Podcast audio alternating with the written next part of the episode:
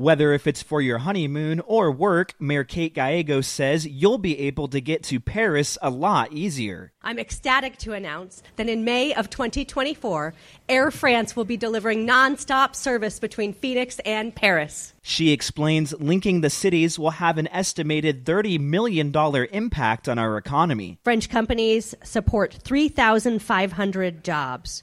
We have uh, great partnerships, including in key industries like semiconductors as well. Bowen Overstolz, KTAR News.